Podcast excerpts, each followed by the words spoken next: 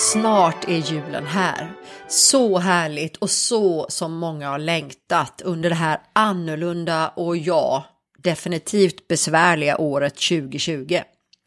Hej igen alla! Det här är Anna Bril och jag har med mig här Maria Schacki som sitter nere i Rom och det här är Sveapodden. I det här avsnittet så skickar vi en särskild hälsning till alla som inte kommer att kunna träffa sin familj eller vänner den här julen. Om du vet någon som sitter själv, så lyft luren eller ta ett litet samtal online. Det uppskattas så mycket. Maria, kommer ni hem till jul? Nej, vi blir kvar här i Italien. Eh, dels är det ju två veckors karantän när man kommer tillbaka för de som lämnar Italien över jul. Och med tanke på att julen i Sverige inte heller blir normal i år så kände vi att det faktiskt inte är värt det. Vi håller tummarna för påsken tror jag. Jag pratade med systersönerna fem och sju år igår och femåringen han frågade vad jag önskade mig i julklapp. Mm, vaccin mot corona, svarade jag. Och sjuåringen sa då att det gör nog faktiskt alla. Och när jag frågade femåringen sen om han trodde att tomten kunde ordna det här så sa han att ja, men det trodde han nog. Men att det eventuellt kunde ta lite tid så det blir nog inte klart precis till jul, tänkte han. Som tur är så har vi ju tv och internet. Och eh, ja, man kan ju alltid boka upp släktingarna då på Zoom, Skype, Facetime eller vad man nu använder.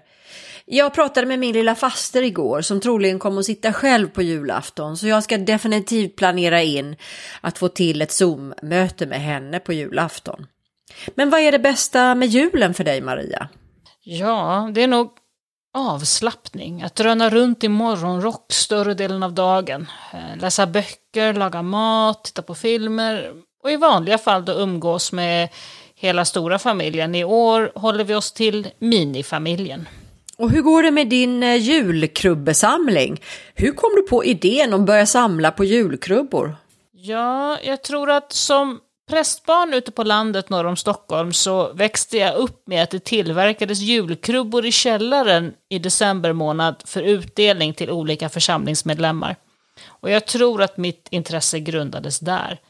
Sen är ju det här med julkrubbor ett sätt att fokusera på julen som religiös högtid.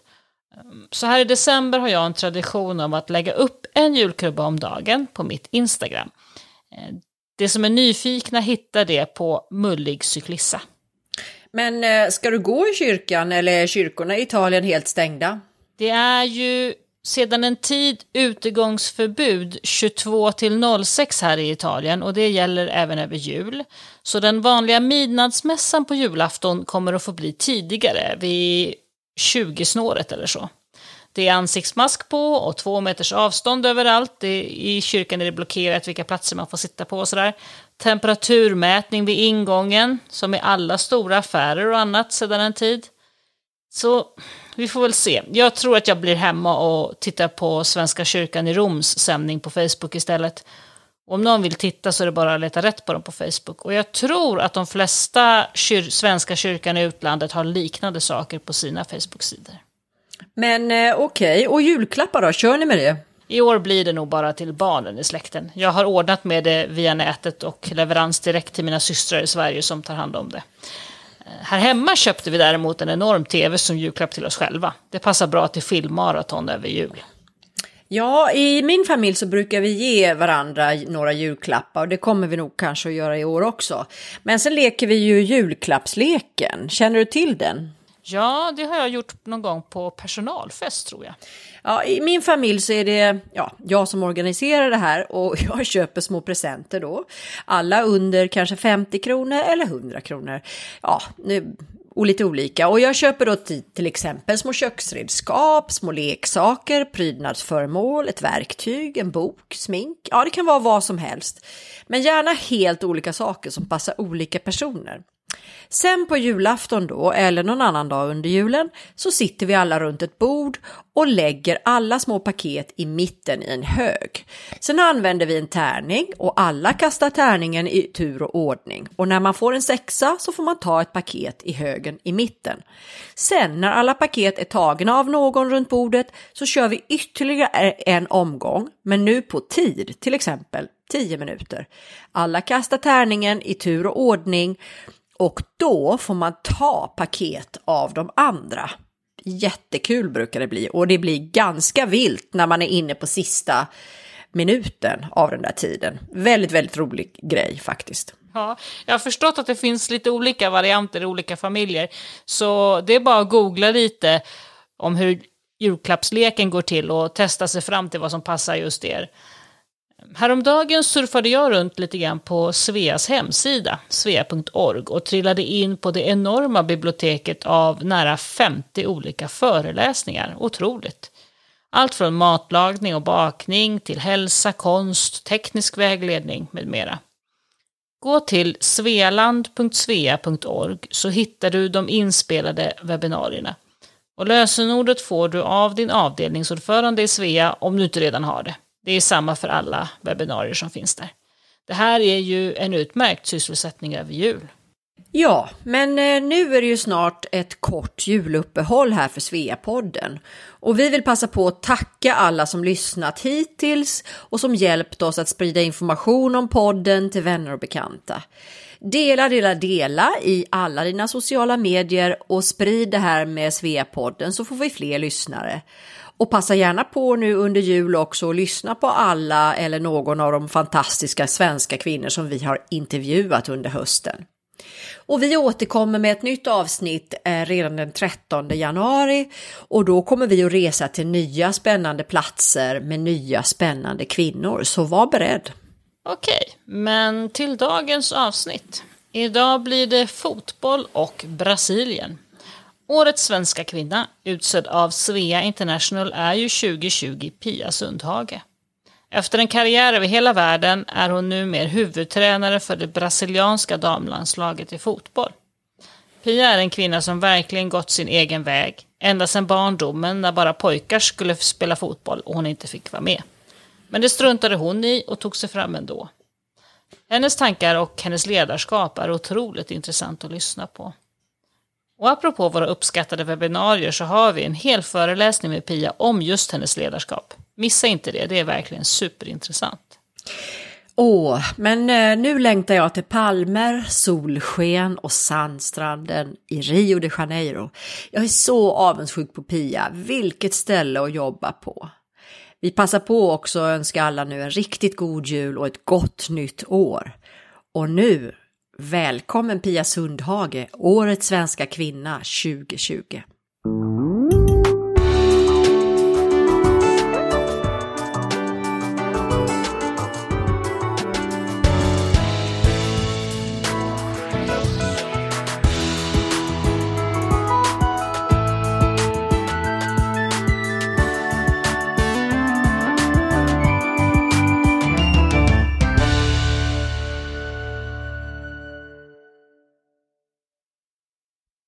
Hej, det här är Pia Sundhage och jag är förbundskapten för Brasiliens landslag damer.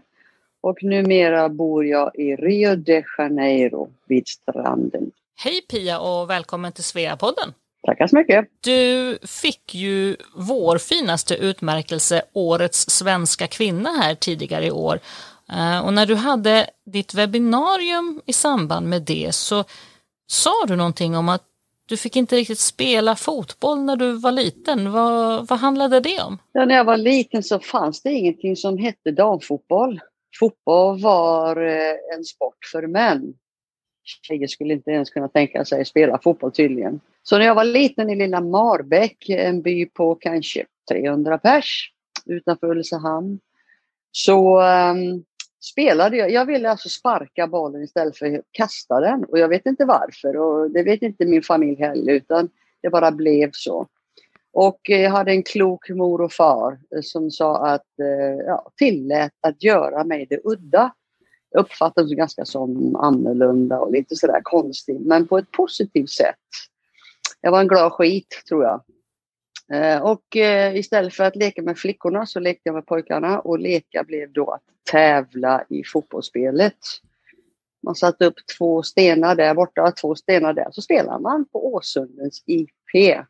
Och jag var, spelade i Brasilien, jag spelade i Sverige, jag spelade i Västtyskland som det hette på den tiden. Och jag var ibland Cruyff, ibland var jag Pelé och Beckenbauer. Vi hade landskamper redan där helt enkelt. Ja, det hade vi. Eh, det var fantastiskt. Eh, tack vare mina grannar. För eh, mina syskon spelar väl inte så mycket fotboll. Sen är, har jag sån tur att de, jag har alltid haft vuxna runt omkring mig som haft kloka ord och som man kan säga har hjälpt mig. För den här Kent-Olof, han var tränare för pojklaget knattelag som det hette. Så han kom fram till mig en dag och så sa han, vill du vara med och spela en riktig match? För alla grabbar spelar fotboll på söndagar på just Åsundens IP, men jag fick inte vara med för att jag var flicka. Uh, och jag blev ju själaglad. Och då sa han, då måste vi luras lite. Uh, och det visste jag från mamma och pappa, det får man absolut inte göra. Ja, bara lite grann. Uh, och det var då han kom på att kalla mig för Pelle istället för Pia. Så jag hette Pelle för, i två år och sen så spelade jag fotboll med grabbarna och, och, och var som ett barn som lekte där jag ville vara. Uh, så, så tack vare detta så uh, att man hjälps åt, att man hittar en lösning, i det här fallet ett annat förnamn. Så sitter jag nu här i Brasilien förbundskapten tycker jag är ganska cool. Ja, det är jättekult. Kreativt. Den här uppväxten då hemma strax utanför Ulricehamn, vill du berätta mer om den? Eh, hur den var, familjen och fotbollen? Sam, det var ju lite samhälle och uh, man, man gick i skolan och man uh, rörde på sig, man spelade fotboll. Och jag har fem syskon. Och mamma och pappa arbetade. Eh, och eh, vi var tvungna att hjälpas åt. Det, det, finns ett ord som återkommer när jag håller föreläsningar, när jag pratar inför spelarna, alltså tillsammans. Och ordet som eh, sa, sades under morgonen på köksbordet, det var solidaritet. Man hjälps åt helt enkelt. Det var väl inte alltid roligt att man skulle hämta mjölken till exempel. Det var en femliterskanna i Bregården. Men eh, jag orkade inte bära fem liter, så fick jag bära tre liter. Då fick jag hämta den mjölken. Eh, man gnällde lite men eh, det sitter inte fast. Den miljön är uppvuxen i, i detta lilla samhälle och med grannar och min familj. Vi flyttar in till Ulricehamn sen och så går jag skola där och det, det är samma anda eh, här hjälps vi åt. Och jag är väldigt glad över för det för att eh, idag är ju fotbollen, jag, jag uppfattar fotbollen som ett, ett la, en lagsport, att vi behöver hjälpas åt. Hur, du, kom, du fick ju börja spela fotboll där när du hette Pelle först från början. Eh, men sen kom fotbollskarriären igång så småningom hemma i Sverige i lite olika lag? Ja, det coola var det att när jag flyttade in, när vi flyttade in till stan som det hette, eh, så fick man byta skola. Och som barn, eh, jag var blyg. Jag har en lillebror, han fick kompisar direkt och lillasyrra fick kompisar direkt. Den gick till Bogesundsskolan. Eh, och här har bollen räddat mig kan man säga. Bollen är min bästa vän och eh, eh har tagit mig till många platser. Så jag kommer så väl ihåg, det finns en, en, en asfalterad plan Bogesund eh, med massa mål och killarna gick och spelade på, på den på rasterna och jag vågade inte fråga om jag fick vara med. Jag var tjej och det var inte en enda tjej där som spelade fotboll. Så jag stod och trixade med en tennisboll och då kommer Peter fram. Så frågar han, spelar du fotboll? Ja, säger jag med stort leende. Och då säger han, nej men du är ju tjej. Alltså, det, man kunde inte koppla ihop det. Eh, men eh, grabbar, jag hade goda grabbar i eh, klassen som tillät mig vara med. Jag fick alltså tillgång till fotbollsspelet kan man säga. Ja, och så hände en massa saker i skolan som gjorde att jag till och med var med i klasslaget. Uh, och inte nog med det. På den tiden så hade ju flickor uh, gymnastik för sig och pojkar för sig. Men min coola lärare, hon sa det att det verkar som att du tycker det är roligt att spela fotboll så du får vara med killarna på gymnastiken. För när de hade gymnastik så spelade de fotboll och tjejerna spelade brännboll. Så på den tiden pratar vi. Och återigen så, det är inte min mamma och pappa, det är en annan vuxen som ser mig och ser att eh, hon ska vara på ett annat ställe. Så att jag fick vara med och spela med, med grabbarna på gymnastiken och det var det bästa som fanns. Var det på 70-talet eller när mm. var detta? Vi pratar 71, 72 mm. och inte nog med det. Jag spelade min första damlagsmatch för IF Kulleshamn 1971. Jag är 11 år gammal. Och då är det naturligtvis en annan vuxen, eh, en annan lärare som säger, ja du spelar fotboll. Ja. ja, det finns ett damlag här borta. Det visste ju inte min mamma och pappa.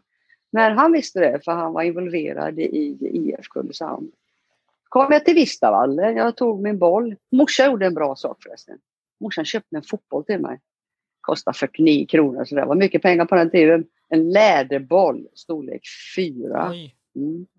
Den tog jag på pakethållaren så cyklade jag bort till Vistavallen så frågade jag om jag fick vara med. Och då träffade jag familjen Hellqvist till, till, till exempel. Där mamma och, och dotter spelade ihop. Och, äh, sen öste jag bara på. Och sen kom det ju en, en, en, en, ett antal klubbar i, i Sverige som du hade en, en bra karriär i.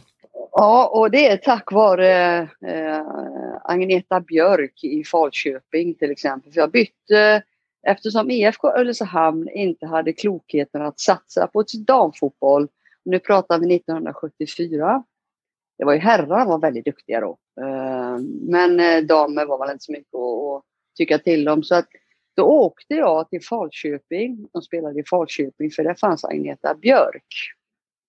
Och eh, Agneta Björk spelade i landslaget. Och, alltså, just det här att få vara med de allra bästa.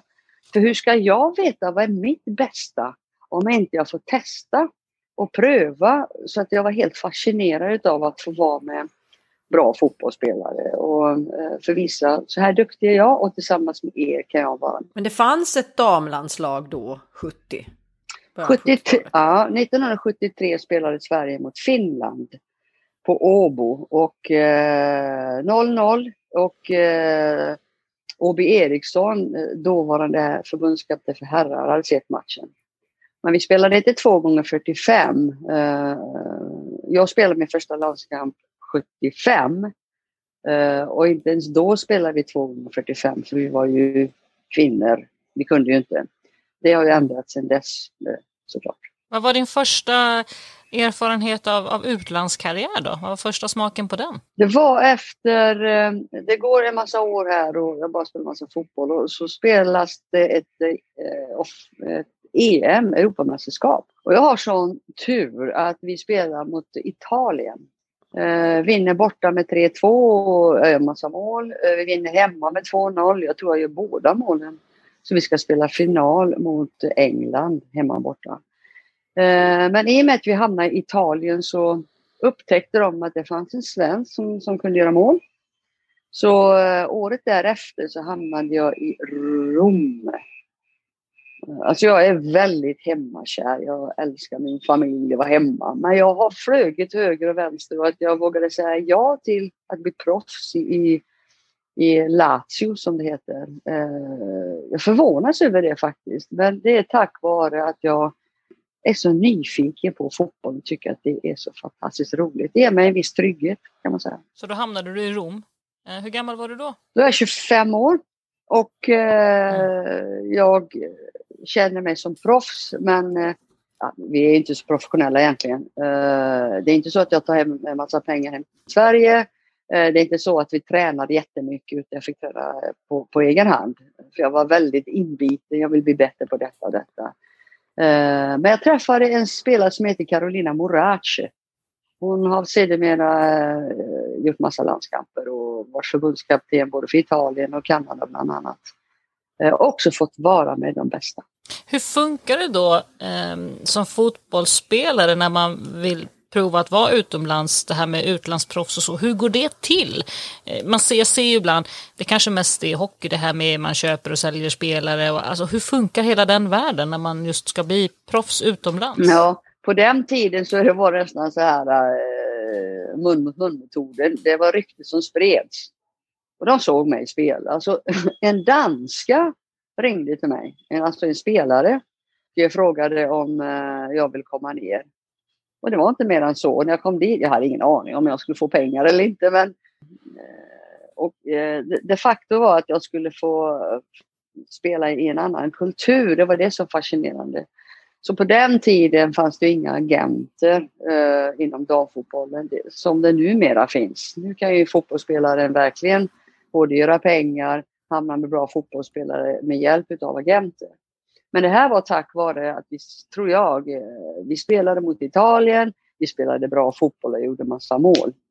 Eh, och, eh, Hur går det till idag då? Det, du säger att det är agenter idag. Hur funkar det idag? Är det, blir man anställd? Eller är det här med kontrakt? Hur, hur går, och om man vill gå från en klubb till en annan, styr man själv det? Eller hur funkar det? Ja, du har en agent som hittar någon klubb eller förslag till flera klubbar och att du har då ett val. Det handlar om eh, vilken position du har, om eh, klubben är intresserad av det. Det är många faktorer som spelar in. Eh, det är så mycket annorlunda än på min tid. Så att även om jag var professionell, man kan inte säga att det var proffs. Eh, eh, däremot så slapp jag jobba, så kan man uttrycka det. Jag kunde alltså förkovra mig inom fotbollen. Medan idag så lägger de pengar på banken, de bästa spelarna. Um, så att det är en stor skillnad. Och sen så småningom då efter din spelarkarriär så tog du steget vidare till att bli tränare. Hur, hur går den gången till så att säga? Är det någonting när, för jag tänker spelare är kanske inte aktiva eh, så långt upp i åldrarna och sen jag har för mig att det brukar vara så att efter en stund så inträffar det här när det är dags att, att avsluta det och då tar del klivet till tränare. Kan alla göra det eller hur funkar det? Det är en väldigt bra fråga.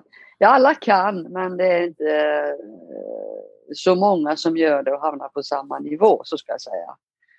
Eh, många, många skaffar barn och följer sina barn och hjälper sina barn in, eh, inom fotbollsvärlden. Men för min del så handlade det om, eh, alltså jag var så nyfiken så när jag eh, eh spelade för Jitex BK, Mölndalsklubben nere i Göteborg så träffade jag Kai Hansson som har betytt väldigt mycket för den där karln, han, han besvarade alla mina frågor.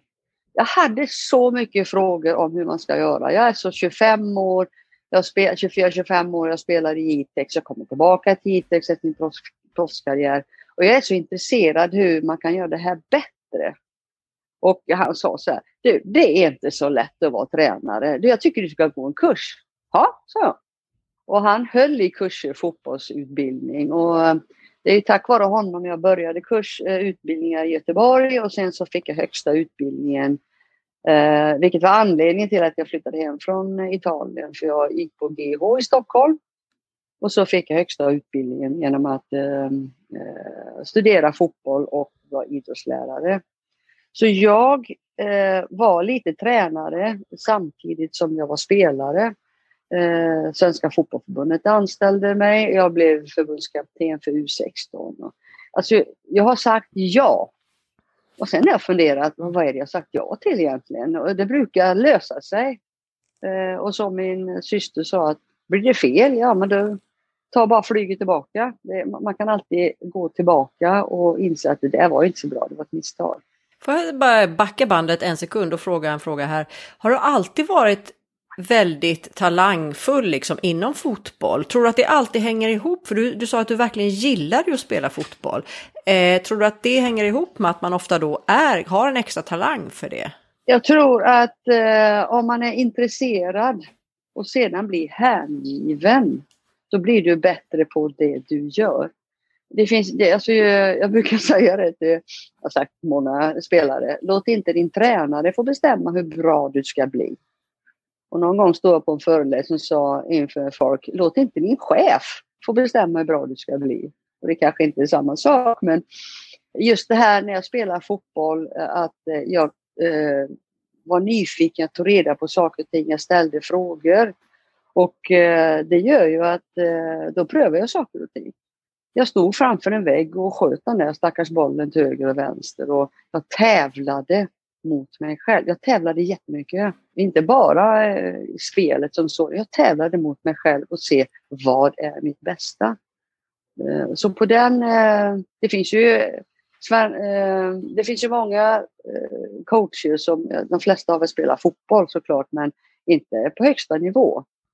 Det är inte alla som fortsätter på den karriären, men behåller någon kontakt med fotbollen gör nog många tror jag. Och sen bara en annan grej. Det, det som har drivit dig eh, framåt i fotbollen och ut i världen som tränare och alltihopa det här. Är det, tror du att det är mycket din nyfikenhet eller är det också din passion för fotboll? Att du tycker det är så himla kul? Eller vad är det som har drivit dig vidare? Eh, jag tror det är en, en det hör liksom ihop. Eh, det börjar naturligtvis med att det är lustfyllt. Jag tar mig själv då. Jag tyckte det var tråkigt att kasta bollen. Jag ville sparka den. Och, och det var lustfyllt. Det började med det, det glädje. Glädjen är den sanna motivationen läste jag en bok. Det i sin tur gör att när, man känner, när jag kände att jag eh, kan förbättras, och då blir man intresserad. Hur kan det bli om jag gör si eller så? Och det tar emot. Och det tror jag det är viktigt att eh, det här med att det finns, eh, ja, amerikanerna brukar säga grit. Eh, men det finns ett, ett motstånd. Men är man hängiven, då är man också noggrann och man tycker det är nästan intressant att det tar emot. För det var som Abby Wambach sa, eh, den stora fantastiska fotbollsspelaren i USA. Det ska inte vara lätt, för om det är lätt då vinner alla OS. Det ska ta emot. För det innebär att då, då får man lösa det här. Och just den här lustfyllheten, eh, nyfikenheten och hängiv, alltså noggrannhet och hängiven. Eh, det kan jag säga, det, det har tagit mig ända ner till Rio de Janeiro. Eh, inom fotbollen trots att jag är kvinna faktiskt. Det räcker inte att bara ha talang, utan man måste ju köra på med det här med grit också. Kan du inte säga någonting om det? För du verkar ju ha både och. Ja, alltså jag har ju sett väldigt många talangfulla spelare. Det finns väldigt många som har talang. Och, och så, då behöver man också den här eh, talangen i sig tar dig till ett visst ställe, du, du, till en viss nivå. Men för att eh, talangen, du måste alltså multiplicera det med någon form av positiv attityd, någon form av eh, viljan att bli bättre. Så vilja har jättestor stor betydelse att det finns kvalitet där, inte bara att jag vill bli bäst. Jo, jo, men vad är det du, orden bakom? Handlingen bakom de orden ska jag säga. Uh, för jag har sett jättemånga talanger. Men uh, har man inte det här lilla, uh, ska jag kalla jävla namma. Ja, man måste kämpa också helt enkelt. Ja, eh, kämpa är ett riktigt bra ord faktiskt. Och tävla skulle jag vilja säga också. Tävla, eh, tävla på olika sätt och mot dig själv och sådär. Det där eh, det är jag fascinerad av faktiskt. Men sen eh, när du då kom, efter, kom igång, du hade ju testat det här med att vara eh, lite utomlands i Milatio. Eh, men sen kom så småningom din internationella tränarkarriär igång. Hur, hur började den? Ja, den är, den är fantastisk. För jag är, jag, säger, jag är ju fladdrad höger och vänster. Det är Fifa-konferenser, det är Uefa och jag tittar på många fotbollsmatcher, träffar folk så att jag möter många människor. Eh, jag eh, åker på en anställningsintervju till USA. Eh, först 2007 tror jag det är. Något sånt där. Men då får jag inte jobbet för jag vill bara ha halva jobbet. Det här är också någonting som jag är glad över att jag liksom står vid mina ord. För jag, eh, då var jobbet att vara förbundskapten och technical director. Och det innebär technical director, du har så mycket mer ansvar. Eh, och jag vet vad jag är bra på. Jag kan, jag kan eh, coacha ett lag, men jag är inte speciellt bra på att administrera utveckling. Och, nej. Så jag visste att ska jag lyckas så, så ska, jag, ska det vara som förbundskapten. Och det var anledningen till att, sa de i alla fall, att det var anledningen till att jag inte fick jobbet. Och sen nästa vända var två år senare. Jag sa samma sak. Jag är så väl medveten om vad är mitt bästa jag. Uh, och därför tack, sa jag samma sak. Jag technical director, nej men jag fick jobbet ändå. Då. De gjorde en annan organisation, en lösning. Och det var samma sak där. Jag fick ett samtal och jag sa bara skrek rätt ut. Alltså, tänk er själva, ni får alltså möjlighet att eh, träna världens bästa lag och ni är på väg till OS. Och då får jag bestämma, får bestämma väg. Eh, han frågade sen, betyder det att du vill ha jobbet? sa han. Ja, ja, det vill jag ju. Sen kommer ju alltid, jag tror alla vi människor hamnar i det här lite tvivlet. Är jag tillräckligt bra? Vad har jag sagt? Vad är, vad är, ska jag av alla människor, en svensk, en utlänning i USA? Uh, men det var då min kloka syster sa det. Ja, ja. Hon sa två, två bra saker. För det första, så det där flyget som tar dig till Los Angeles, det kan ju ta dig tillbaka. Och sen tycker ju inte jag att du ska ta dig själv på så stort allvar. Och de här två sakerna gör ju att axlarna ramlar ner och ja, att ta chansen. Och blir det fel så blir det fel och så drar man, åker man bara tillbaka. Ska vi rada upp lite grann för, för lyssnarna din, din internationella karriär som tränare då, där du varit i ett antal landslag som du då har tagit till diverse OS-guld och annat. Vad, vad har du lyckats med lite kronologiskt om vi går igenom de här länderna som du har jobbat med? Jag började väl med som tränare då. Uh, som spelare så åkte jag till Kina och vi vann, Sverige vann ett VM-brons, det, det första VMet. Uh, och uh, ett EM-guld 84. Uh, deltar, det går inte så, ja, vi åker ut i kvartsfinalen i OS 96. Sen som tränare så uh, har jag varit assisterande för Kina tillsammans med Marika Domanski Lyfors. Därefter så fick jag jobbet som förbundskapten för USA, två OS-guld och ett VM-silver då vi förlorade på straffar. Uh, sen hamnade jag i Sverige, ett EM-brons, uh, hemma-EM som var fantastiskt och ett OS-silver. Och nu är jag i Brasilien. Kina, hur var det? Eh, väldigt annorlunda men samtidigt ganska likt att vara förbundskapten. Man eh, presterar och man gör det med en god god miljö och jag tyckte att Marika Demanski Lyfors gjorde det bra att eh, just det här att eh, vi gör det här tillsammans med tekniska fotbollsspelare. Utmaningen som eh, var ju, för mig var maten. Jag hade väldigt svårt att få att eh, käka tillräckligt mycket helt enkelt.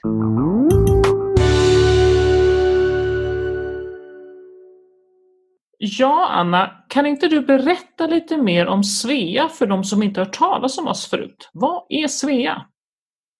Ja, Svea är en helt fantastisk och unik organisation för svensktalande kvinnor som bor eller har bott utomlands. Svea grundades 1979 i Kalifornien av Agneta Nilsson och är ett självklart nätverk för dig som är svenska och bor utomlands. Men namnet Svea då, vad betyder det? Svea är en förkortning av Swedish Women's Educational Association. Vi är en global ideell förening med 7000 medlemmar i ett 70-tal lokala avdelningar i över 30 länder. Och vad händer i Svea då? Varför ska man vara med? Via Svea så eh, får man ett nätverk av svensktalande vänner och ett stort utbud av intressanta aktiviteter, både lokalt men även på nätet. Svea eh, är också en välgörenhetsorganisation med en viktig stipendieverksamhet både internationellt och lokalt. Vi utser bland annat Årets svenska kvinna, en utmärkelse som tilldelas en kvinna som gjort mycket för att sätta Sveriges namn på kartan utomlands. I år, eh, 2020, så blev det eh, fotbollslegenden Pia Sundhage som fick den utmärkelsen. Du hittar mer information om Svea International och alla våra lokala avdelningar på vår webbplats svea.org. Och varmt välkommen att bli medlem i Svea.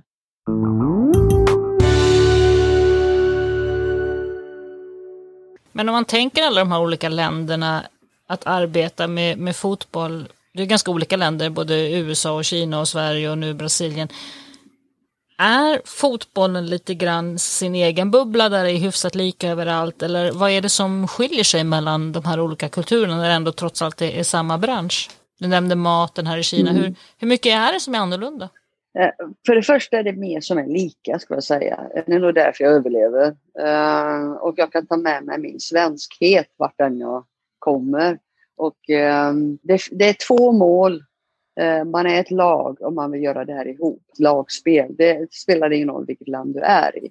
Eh, jag upplever den stora skillnaden eh, i Kina, i Kina och i USA finns det, och även Brasilien här nu då, en hel del hierarki. Eh, kultur som man måste ta hänsyn till.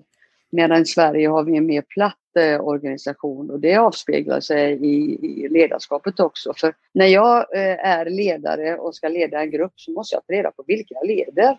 Alltså amerikanarna de är helt enorma på att ta nästa steg och pressa sig och vilja vara vinnare. De behöver man nästan stoppa upp lite grann, fundera på vad ni gör för någonting. Vad kan, hur kan ni utveckla det här? Det är inte bara resultatet utan även prestationen. Att vara stolt och nöjd över den på vägen till OS-guldet, inte bara OS-guldet. Eh, högljudda öser på medan svenska säger, har inte samma, samma utstrålning men när väl en svensk uttrycker någonting så är det klokskap, det är organisation, det är eh, man, verkligen, man kan dra nytta av den organisationen på tal om laganda, verkligen laganda. Nu har jag hamnat i Brasilien.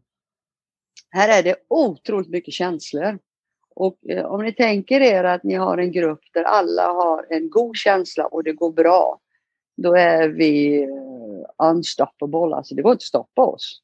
Å andra sidan, om det går lite grus i maskineriet, då finns det en, en risk upplever jag att man blir så inne i sina egna känslor istället för att ta hjälp av varandra. Till exempel med organisation som Sverige har eller att kämpa som, som överdrivet som, som amerikanerna har. Utan då blir den här känslomässiga fotbollen, den, jag tycker den blir dålig. Så det, det här är en balansgång och jag försöker ta med mig svensk organisation och amerikanskt mm, ös på jävla namn. Men hur, hur jobbar du med brasilianarna där eh, med deras eh, känslor liksom? Och försöker du lugna ner dem då på något vis eller? Ja, eh, så enkelt är det inte utan det börjar de, eh, de måste få vara det de är. Eh, snarare att, att använda den, den, positiva styrkan i att de har så mycket känslor och att eh, försöka få det en lagkänsla mer så än min individuella känsla. Eh, och sen vara konkret. Jag tror jag, eh, konkret och skratta lite. Jag tror att det här eh, att ta sig igenom svårigheter, att prioritera. Vad är det vi vill se? Istället för att, nej det där är inte bra, så kan du inte göra. Och att när det går lite halvdåligt så kan man faktiskt skratta bort en del. Men att vara så konkret som möjligt och, och förstå att Marta, hon är, har varit den stora stjärnan. Hon kan inte vinna ett OS-guld. Och min strategi just nu är, ni, Brasilien har aldrig vunnit OS-guld, har aldrig vunnit VM-guld. Vad tänker ni göra som är annorlunda för att få ett annorlunda resultat? Ja, vad ska du göra för annorlunda? Ja, då in, det, ställa den frågan till dem. För den enskilde spelaren kan ju göra saker och ting. Och vad vi gör här nere, vi jobbar väldigt mycket med uthållighet, alltså fysen, fysiken. De är kvicka och snabba, men eh, vi behöver ha en uthållighet och jobba som lag, inte som individ. Du, eh, du är ju känd för det här tillsammans som du sa och, och att alla ska med och så vidare. Så jag tänkte fråga, hur får du ihop eh, den där lagkänslan med att också låta folk vara stjärnor? Och alla kan ju inte vara stjärnor. Hur, hur liksom parerar man det som ledare? Eh, om man tänker sig att eh, alla blir vi vinnare om vi gör det ihop.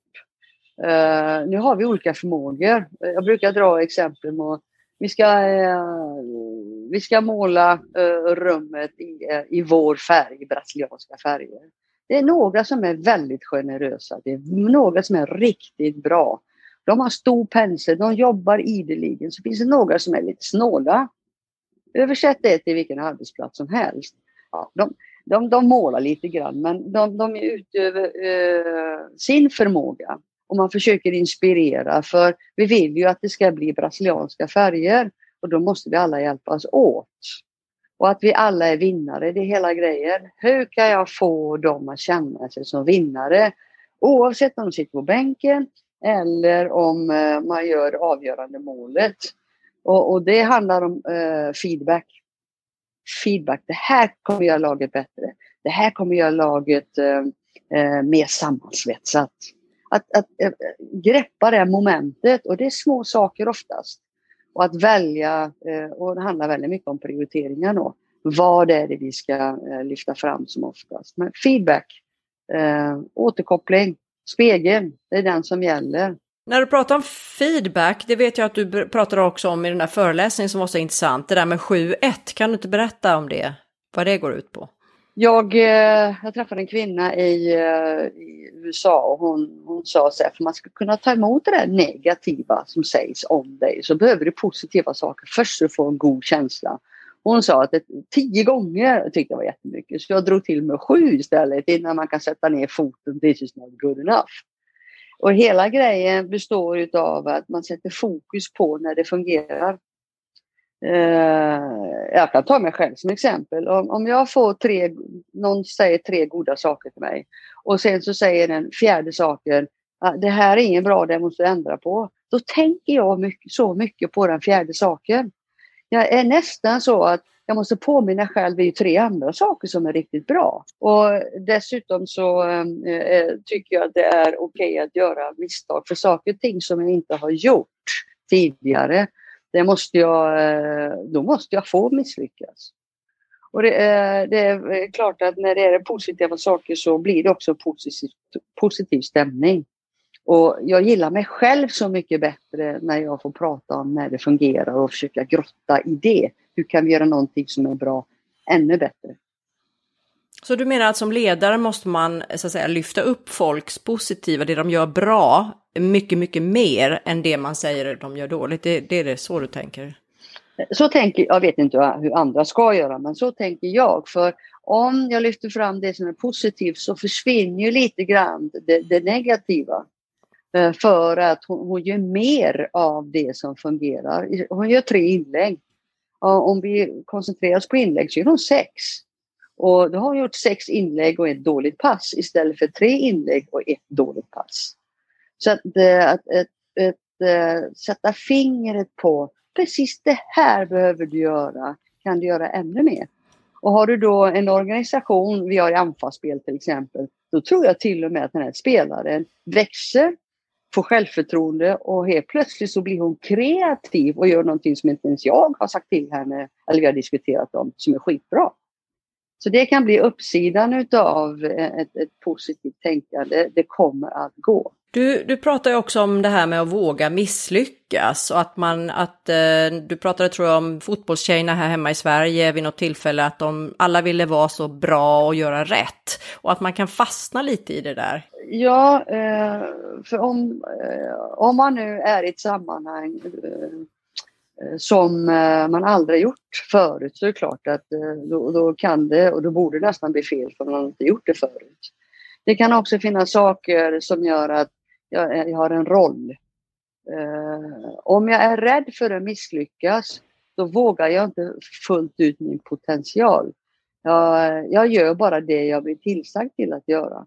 Tänk då att om jag har glömt som ledare säga till att du ska göra det här. Eh, eller det finns en möjlighet att ta fler initiativ i denna situation. Då vågar jag inte bara för att jag bara gör det jag blir tillsagd att göra. Den, den eh, eh, jag kan känna lite grann i Kina där man eh, var lite grann så här och för att vara kreativ och få ut det, eh, det bästa och det mesta av en fotbollsspelare eh, så behövs trygghet. Det och det behövs att jag förstår och vet min roll och respekterar den. Eh, och jag tror också då att om man misslyckas så att man får en, en second chance. Du, hur får man eh, spelarna att själva ta ansvar eller personer i en organisation istället för att man inte tar ansvar? Hur, hur gör man det? Ja, det tror jag lite grann av det förhållningssättet eh, hoppas jag i ett fotbollslag då som, som jag just beskrev att Eh, eh, du får en roll, du, eh, du, eh, du accepterar och respekterar den, eh, du får, får feedback eh, och du får till och med chansen att, att misslyckas. Eh, hela grejen är att man försöker gå från det här att kulturen att eh, gör som jag säger till att så här borde vi göra. Eh, för att om du gör som ledaren säger hela tiden, då väntar du på direktiv. Eh, men om du istället börjar ta egna initiativ för du förstår sammanhanget. Du vill bidra i gruppen. Och jag tror det hänger jättemycket på återigen att när någon spelare tar ett initiativ, att jag är där och ger feedback. Det kan vara ett leende, det kan vara ett klapp på axeln. Eh, även om eh, det bara är ett försök. Det kanske inte gick så jättebra men hon försökte så man, man faktiskt premierar försöket till och med. För då går du från eh, det här, du vill ju till en ansvarskultur. Du vill vara stolt över ditt lag. Du vill vara, här vill jag spela. Um, och att uh, då, då, inser du också att du vill hjälpa, hjälpas åt och göra det bästa och bli generös helt enkelt. Tror du att din ledarstil är väldigt annorlunda för de här brasilianerna nu? Uh, tror du att det är mycket nytt för dem? Eller har de liksom redan, är de redan inne på samma spår som du är inne på? Ja, jag har ju förstått att det är nytt. Uh, ja, jag frågar, har ni gjort så här förut? Nej. Uh, och bland annat så har vi så många fler möten och det kan vara gruppvis och jag är väldigt noga med till exempel på träning att vi är effektiva, svensk noggrannhet med, med tider till exempel. Det måste vara någonting nytt tänker jag i sammanhanget. Det, och jag har anpassat mig också då så jag kan ju faktiskt eh, släppa på, jag är nästan en tidsfascist alltså, men eh, jag kan släppa på det också då så jag får ju välja mina, mina fighter. Eh, men det som är roligt är, och det var likadant i USA, om du kommer in och eh, du förväntar dig en förändring. Eh, det är inte alla som vill förändring faktiskt. Men om du vill förändring så brukar det bli väldigt bra. Och det viktiga för mig har varit i USA att förändra, inte för mycket. Men heller inte, för det är ett framgångsrikt lag, men heller inte för lite så att de inte märker. Då kan du lika väl ta en, amerikansk uh, tränare. När jag kommer hit till Brasilien är det liknande tänk. Här har de inte varit lika framgångsrika men jag måste respektera kulturen. Uh, och jag försöker verkligen eh, jag ställer massa frågor till min närmaste assisterande. Hur uppfattas det här och så. Eh, samtidigt vara så modig att ändra. Eh, för vi är för ändring. Det heter ju förändring. Var det en, en kattis som sa till mig, jag tyckte det var så bra. Man är, bra sagt. ja, det är en ändring och hon sa att man är inte emot ändring. Vi ska få dem att, att förändra är att för en ändring som kommer att ske. Och då kan jag inte bunka in med svenskhet och organisation med en gång utan eh, prioritera och vara lyhörd lite timing. Och, uh, little by little som vi brukar säga. Du, på tal om förändring, har Brasilien förändrat dig någonting hittills? Ja, det kan man nog säga. Jösses. Uh, jag, eh, när det gäller tid och när det gäller, ja, ja tid ska jag säga. Och de är så varma och sköna de här lirarna. Eh, det innebär att jag själv tar mig tid när jag möter människor. Jag tycker jag har gjort det tidigare också men det, det går inte att jämföra. Jag har blivit eh, coolare person tycker jag faktiskt och, och blir inte lika upphetsad så fort inte någonting fungerar. Eh, och inser att eh, organisationen till exempel, eh, när det inte fungerar så, så eh, tar man det pö om pö. Så jag har tålamod och njuter när jag väntar på resultatet så att säga. För de är väl ganska o, o, alltså motsatsen nästan till svenskar, brasilianare? Ja, när det gäller tid i alla fall. Kan, jag säga. Uh, jag har faktiskt varit med om stått fotbollsplan och de kommer inte ut. Och jag tänkte, hade det hänt i Sverige så hade man ju trott att det var revolution någonstans. Men uh, nej, då hade Marta ett brandtal inne eh, lite grann i, eh, som eh, min assisterande Lili hade sagt att kan du kolla med dem här? Och om de har förstått om det så det inte är för mycket. För vi vill ju att det är feedback på båda hållen. Och det hade de verkligen gjort. Så när en av mina assisterande öppnade dörren så fick de stänga igen den igen för de var inte klara. Eh, så här stod vi, vi hade träning klockan 10, klockan var 10 över 10, 20 över 10. Då kom de ut glada. Ja, då var det klappat och klart. Men det ganska, låter ganska befriande för någon som har vuxit upp i Sverige. Nej, det är, ja, ja, ja, jag kan säga jag gillar det verkligen. Eh, och jag har haft många utmaningar. Jag gillar utmaningar. Men jag tror nog att detta är den största utmaningen eh, och det beror på eh, kulturen kan jag säga. Har du hunnit se någonting av Rio eller övriga Brasilien? Ja, eh, lite grann. Och framförallt, jag har faktiskt köpt cykel. Så nu susar jag omkring en cykel och eh, jag har en fantastisk strand. Eh, det är så roligt för folk känner igen mig. Så att jag, då stannar jag och så försöker jag lära mig lite portugisiska. Och det ska är du kändis redan i Brasilien? Du är kändis ja. nu? Ja, det ska jag inte säga. Men det, det är väldigt, väldigt roligt för att de, de känner igen någon, de pratar om damlandslaget och eh, assisterande som är med mig när vi reser. Hon är fascinerad för eh, det är tydligen lite nytt och det har blivit en attitydförändring i Eh, i fotbollförbundet och man har satsat på damfotbollen. Jag kan verkligen känna, på tal om förändringar, här, här är det någonting som de är för. Hur länge har du bott i Rio nu? Jag har bott drygt ett år men å andra sidan så var det ju coronatider och då tycker jag inte jag bodde någonstans egentligen. Eh, för då, ja. Men hur ser, hur, ser, hur ser vardagen ut i Rio? Sådär, med väder och kulturskillnader och sådär. Hur, hur funkar det? Hur trivs det är, ja, jag trivs väldigt bra. Uh, men det är svårt att beskriva en vanlig dag för det finns ingen vanlig dag. Uh, mm.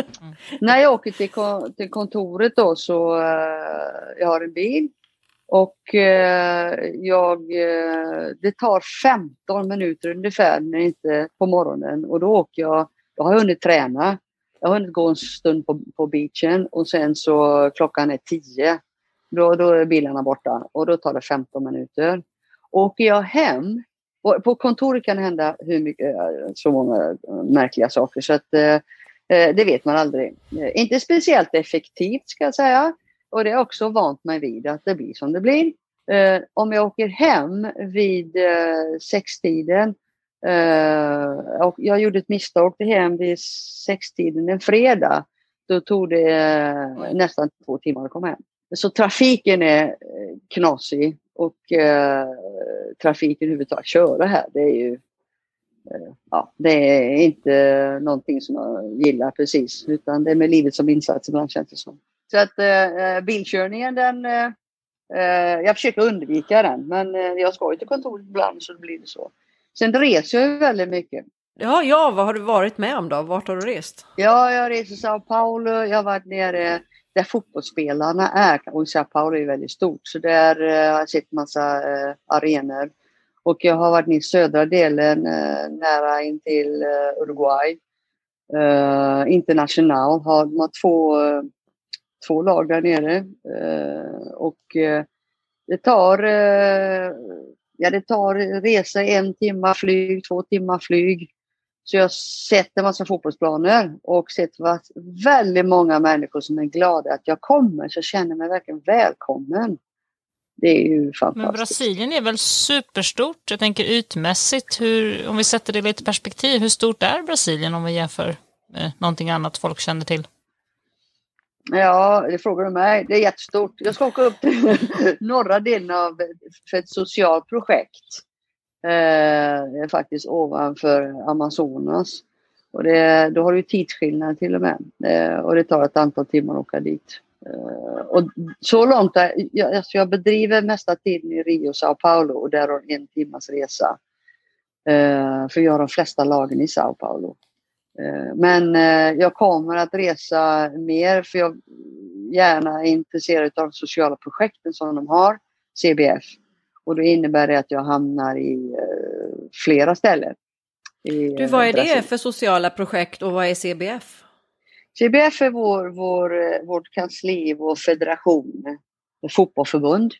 Och man använder fotbollen för att, eh, till exempel i favelerna, för att det ska finnas aktivitet eh, och eh, ja, ett socialt projekt som gör att um, man hjälper uh, fattiga människor kan man säga. Och så kommer, finns det ju alltid en annan bra fotbollsspelare som uh, hamnar i en fotbollsklubb till slut. Uh, så mm. Hjälper vet, man dem med vad?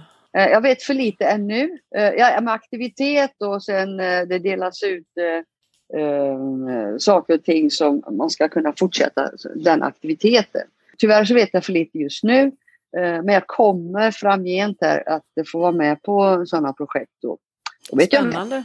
Mm. Hur funkar det med levnadsomkostnader och så i Brasilien? Är det ett, ett dyrt eller billigt land att, att leva i? Eh, för mig är det ju billigt eftersom eh, jag reser så mycket och eh, jag, den maten, den betalar ju fotbollförbundet kan man säga när jag är ute och reser. Och jag handlar ingenting.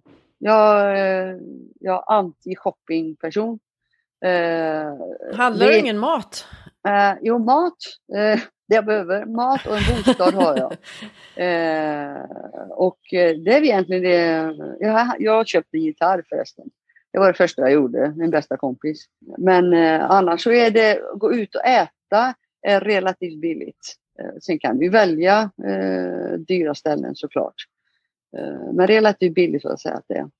För mig som är, är har en, en bra inkomst, så ska jag uttrycka det. Så är det. Jag tänkte också på det här med bostadsstandard och så. Du nämnde favelerna som ju knappt är någon bostadsstandard. Eh, men hur, hur upplever du att, att gemene mans bostadsstandard för medelklassen så att säga är om man jämför med en vanlig lägenhet i Sverige? Är det, vad är det som är annorlunda? Ja, det är annorlunda. Det, det är mer slitet här tycker jag. Eh, jag är hemma hos min assisterande med jämna mellanrum. Som, eh, hon bor i en, en två, två kan man säga de delar lägenheter väldigt ofta för att få ner kostnaderna. Men jag tycker det är ganska slitet eh, överlag faktiskt. Ja, och så finns det byggnader som, eh, som inte är färdigbyggda. Eh, och då frågar jag varför. Det är allt ifrån pengar tar slut till eh, korruption till... Eh, nej, det gick inte helt enkelt. Du, hur är det med brottsligheten? Man har ju hört lite om det i Brasilien. Men det kanske har bättrat sig? Du är inte ja. rädd när du är ute och går och kör bil och sådär? Ja, jag har hamnat, de har satt mig, var väldigt noga med det, att här är ett säkert ställe.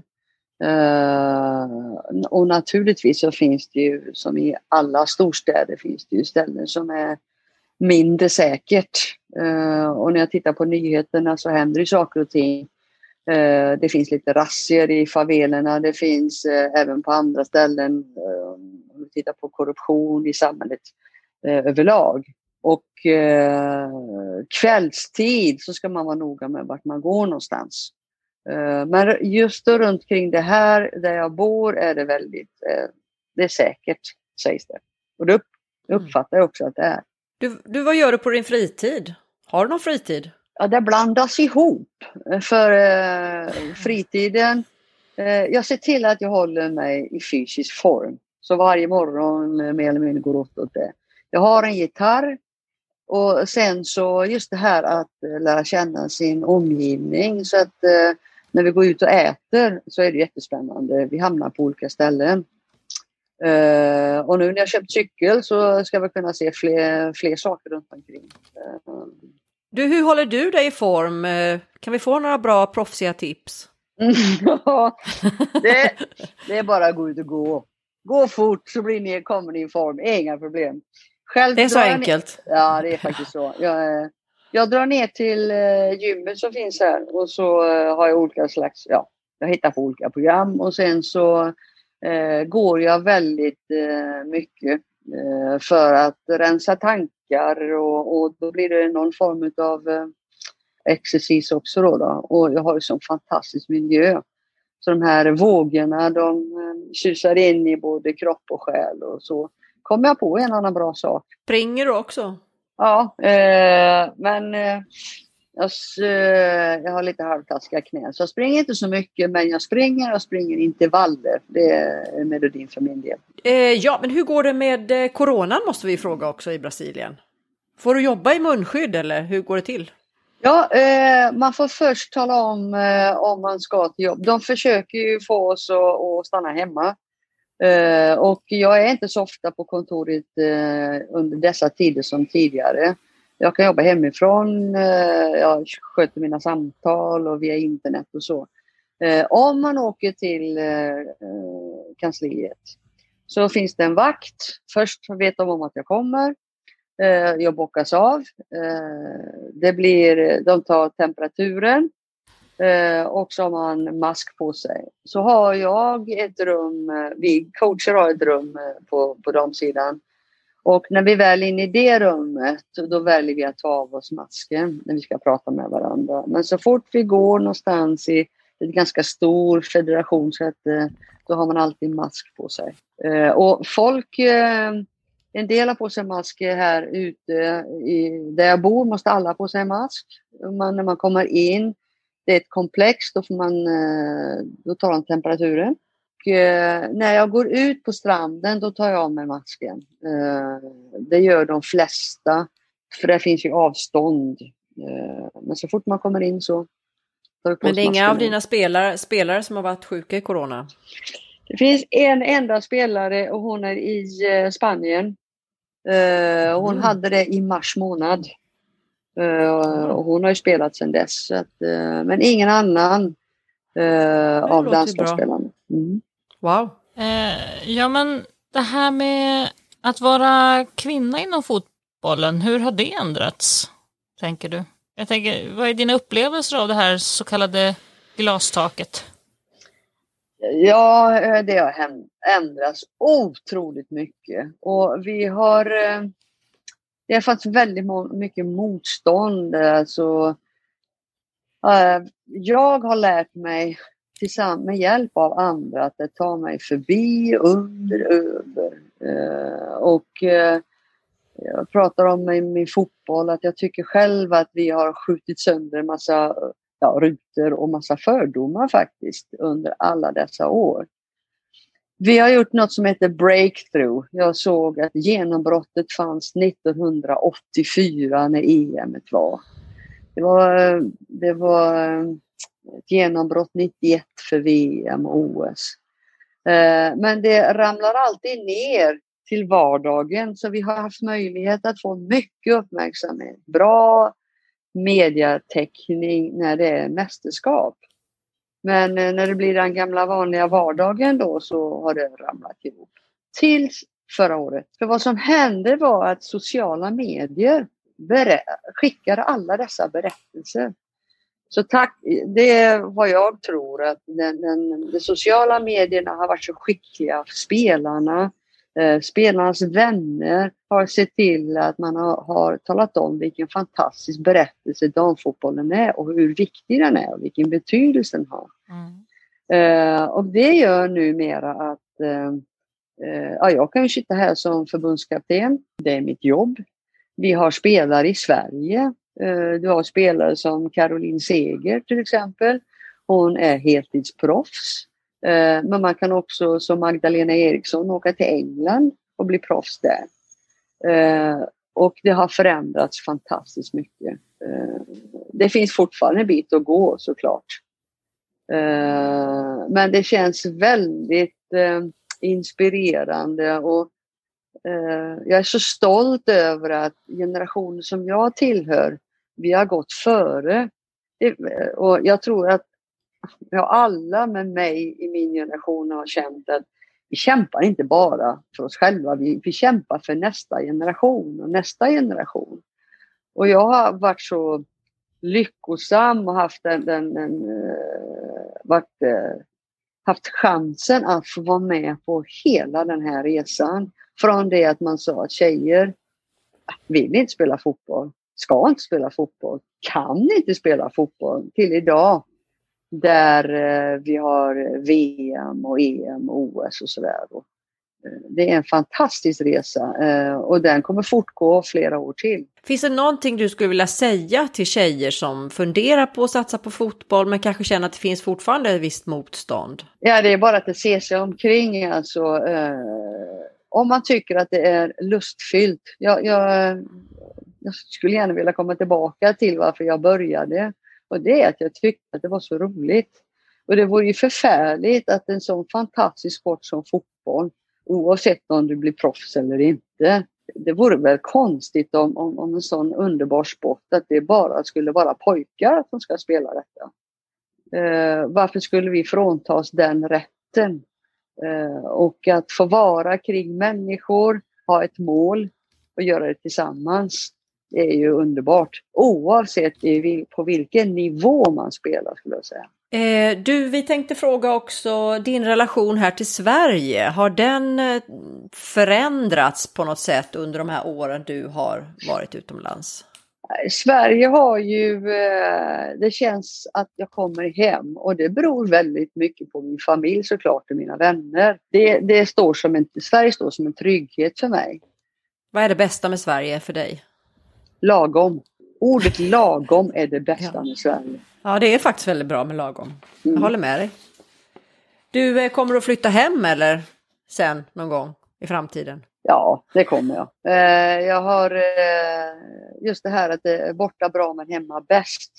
Det, det känner jag verkligen. Och jag uppskattar Sverige och svenskhet, om det finns något som heter så. Ja, min familj ska jag säga. Än mer ju oftare jag är utomlands.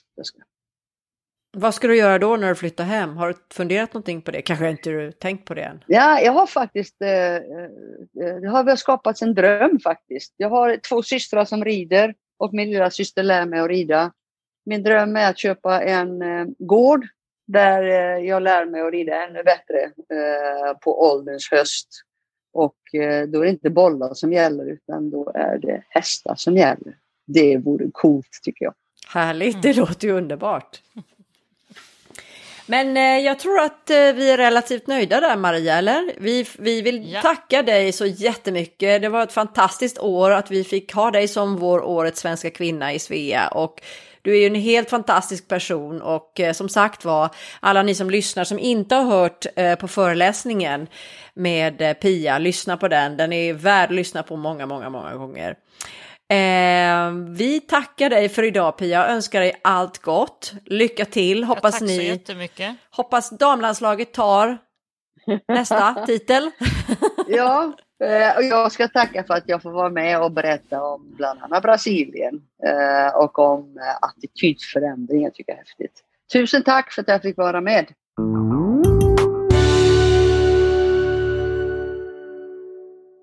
Tack för att du har lyssnat. Den här podden är inspelad och producerad för Svea International av Anna Brill och Maria Schacki. Musiken är skriven för Svea av Fredrik Åkerblom. Sveapodden finns nu på de allra flesta ställen där du hittar poddar. Eh, Apple Podcasts, Google Podcasts, Spotify, Acast och alla de här. Om du saknar något ställe, skicka ett mejl till oss på sveapodden gmail.com. Mer information om Svea hittar du på vår webbplats svea.org och i sociala medier där vi finns på Facebook, Instagram och LinkedIn och där hittar du oss som Svea International.